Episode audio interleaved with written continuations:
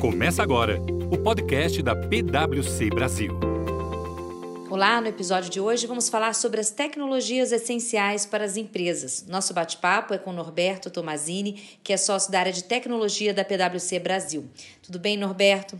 Um estudo da PwC revela oito tecnologias essenciais para os negócios.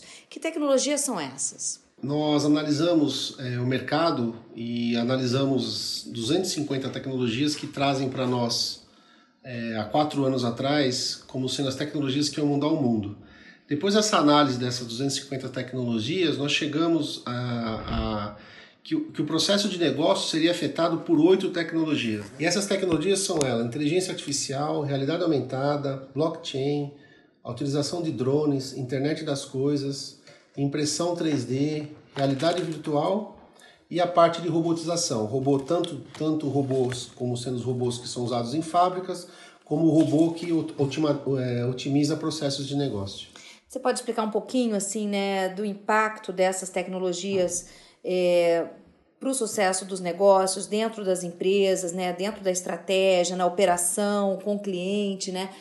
Como que essas tecnologias impactam a, as empresas? Primeiro, a primeira fase que a gente entendeu que essas tecnologias começaram a ser usadas é no ganho de eficiência e eficácia dentro das operações de negócio. A gente começou a notar que a partir do momento que as empresas começaram a investir em tecnologias como inteligência artificial, realidade aumentada, utilização de drones, essas empresas puderam começar a trabalhar de, a parte de eficiência e eficácia dessas empresas. Então, a empresa conseguia é, executar uma quantidade X de, de, processos, atender cada vez mais clientes com a mesma capacidade é, produtiva, a mesma capacidade de trabalho. Isso fazia com que a, a, empresa conseguisse alcançar uma quantidade muito maior de clientes a um custo que às vezes, que muitas das vezes ele não crescia conforme aquele crescimento da empresa. Quer dizer, aumentando ainda a capacidade dessa empresa de obter lucro. Então esse foi o primeiro movimento que a gente percebeu. O segundo movimento que a gente acredita que hoje está sendo mais importante é que essas tecnologias elas estão habilitando a, cada vez mais as empresas a ter a capacidade de entender o seu cliente. Significa utilizando dados para entender essa experiência do cliente com produtos e serviços, né? utilizando sensores, utilizando os robôs, é, entregando para o seu cliente experiências de realidade aumentada, realidade virtual, e tudo isso gerando dados que depois a inteligência artificial ou como a gente chama Deep Learning também, consegue mostrar como é que você pode evoluir os seus produtos e serviços de forma que cada vez mais o seu cliente veja mais valor na sua marca. E aí a gente tem também, por exemplo, o blockchain, né? É, qual que é o impacto disso numa cadeia de produção? Como é que funciona é, blockchain para as empresas? O blockchain, na verdade, ele é tido ainda como uma tecnologia que ela vai trazer para nós a capacidade de você identificar qualquer coisa na internet. A gente, nós, nós brincamos que ela vai habilitar um novo tipo de internet. Isso é muito utilizado hoje na cadeia de produção, os grandes varejistas, quando você quer identificar a origem de um produto né, e mostrar para o seu, seu cliente do varejista se aquele produto sim é daquela procedência e que, que, que realmente está sendo dito. Né? Como é que isso é feito? É como se você tivesse um número de chassi, um número que, que a cada estado que esse produto passou, esse número é sempre gravado.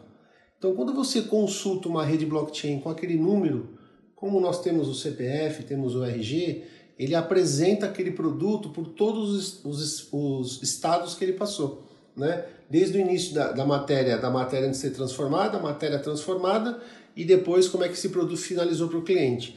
Então isso dá como se fosse um certificado de garantia mostrando, independente de país, independente de local de produção, como que esse produto realmente foi feito para ser entregue para esse cliente. Isso dá uma outra forma de você tratar, nesse caso, como exemplo, a parte de qualidade de produto.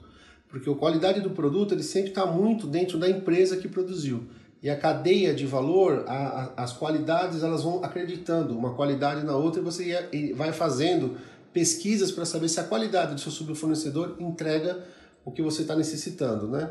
Conforme você faz isso com o blockchain na cadeia inteira, é como se a cadeia inteira participasse do mesmo processo, independente de qual é a empresa que esteja naquele momento transformando aquela matéria-prima. Internet das coisas também tem um impacto grande nas empresas. É, nós, nós dizemos aqui no Brasil que mais ou menos o mercado de internet das coisas é, é praticamente o tamanho do mercado hoje de tecnologia. É como se você tivesse uma coisa dentro de outra, né, dentro do mercado e ele ficasse do tamanho do mercado de tecnologia. Por quê? A partir do momento que você começa a sensorizar os processos, os robôs, ou ter sensores nas nossas casas, sensores como esses relógios smartphone, é, smartphones ou smartwatch, o que, que você tem? Você tem a capacidade de gerar dados. Você começa a gerar dados, né? E esses dados gerados pela internet das coisas, ele começa a ser analisado pela inteligência artificial ou analisado por um analistas responsáveis em cientistas de dados. E esses, esses dados começam a mostrar a qualidade, o real problema. Você começa a chegar a causa raiz de problemas de produção de uma forma muito mais rápida. Então você perde um pouco daquela visão do empirismo, né? não é empírico. Você tem um fato em si, esse fato é um fato matemático e esse fato, através de um modelo, se apresenta como necessidade de correção. Então você começa a ser muito mais efetivo e eficiente na tomada de decisão. Por outro lado, o uso da internet das coisas para conhecimento do cliente, né, ele também mostra para você fatos que são transformados em dados que ajudam você a criar novos produtos e serviços para que esse cliente cada vez mais seja melhor atendido pela sua marca. Então, eu diria o seguinte: a internet das coisas é muito importante pela geração de dados, mas ela sozinha, sem a capacidade de análise de dados, ela só é uma geradora de dados. Então, eu sempre digo que a internet das coisas tem que estar atrelada à capacidade de análise de dados, de analytics, para que a gente possa justamente gerar novos produtos e serviços para aquele cliente daquela empresa. E aí a gente tem também a impressão 3D, né? objetos tridimensionais. Qual é o impacto desse, dessa impressão 3D na indústria e nas empresas? Isso já, a gente já vem, já vem percebendo aqui no país mesmo, né? principalmente a indústria aeronáutica, onde você consegue criar esses protótipos de peça. Né? E a gente já tem casos de aviões que foram criados no Brasil onde os primeiros protótipos foram todos feitos em impressoras 3D. O que significa? Você não precisa de uma linha de produção caríssima para gerar protótipos de peça. Você gera aqueles protótipos de peça conforme a sua necessidade da produção. Então isso faz com que você consiga fazer pilotos, né? ou consiga fazer testes em aeronaves ou em peças de aeronave muito mais rápido do que você faria num processo normal. Então você tem processos hoje para você criar uma aeronave que são reduzidos quase em 70% do tempo normal. Isso faz com que a gente tenha é, um ganho de efetividade na indústria aeroespacial brasileira muito grande. A robótica também deve ser uma transformação muito grande né, nas empresas. É, quando a gente começa a discutir a parte de robotização dos processos ou a robótica, o robô físico, a gente começa a perceber que o que vai acontecer é que ainda cada vez mais nas empresas ah, o ser humano vai começar a ser substituído por essas inteligências, esses robôs, e esses processos que são muito repetitivos, eles vão começar a executados por essas inteligências, esses robôs, de forma que o ser humano seja liberto justamente para pensar em coisas que transformem o negócio e não tarefas repetitivas cotidianas do dia a dia. Então, a gente acredita que esse é o viés que a gente tem que usar dentro da parte de robótica como que os conselhos de administração eles podem lidar né, com essas informações todas e aproveitar toda essa tecnologia? Eu acho que, que o, primeiro, o primeiro passo é, é, entender essas tecnologias. Há alguns anos atrás a gente chamava de tecnologias emergentes. Né? Hoje a gente chama ela de tecnologias é, essenciais. Por quê? Se você não usar essas tecnologias, você está fora. Né? Então não é mais alguma coisa que é emergente, agora é essencial, ele precisa estar com a gente.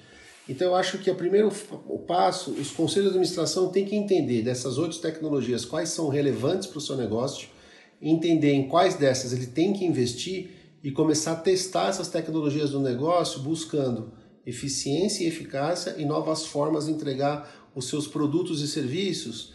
E tudo isso, lembrando que sem tudo isso vai gerar dados e a capacidade do conselho de, de trazer essa análise desse petróleo, que é a nova que, é que são os dados, para que o Conselho tome as decisões não só mais baseadas na, no, no, empirismo, mas nos fatos em si que essas tecnologias estão trazendo de dados, reforçando a transformação das empresas. É um grande desafio. Muito grande. Ok, obrigada, Norberto. Se você quiser saber mais sobre esse assunto, acesse a pesquisa Como Lidar com as Oito Tecnologias Essenciais e Outras Emergentes no site da PwC. Obrigada e até o próximo episódio. PwC Traga desafios. Leve confiança.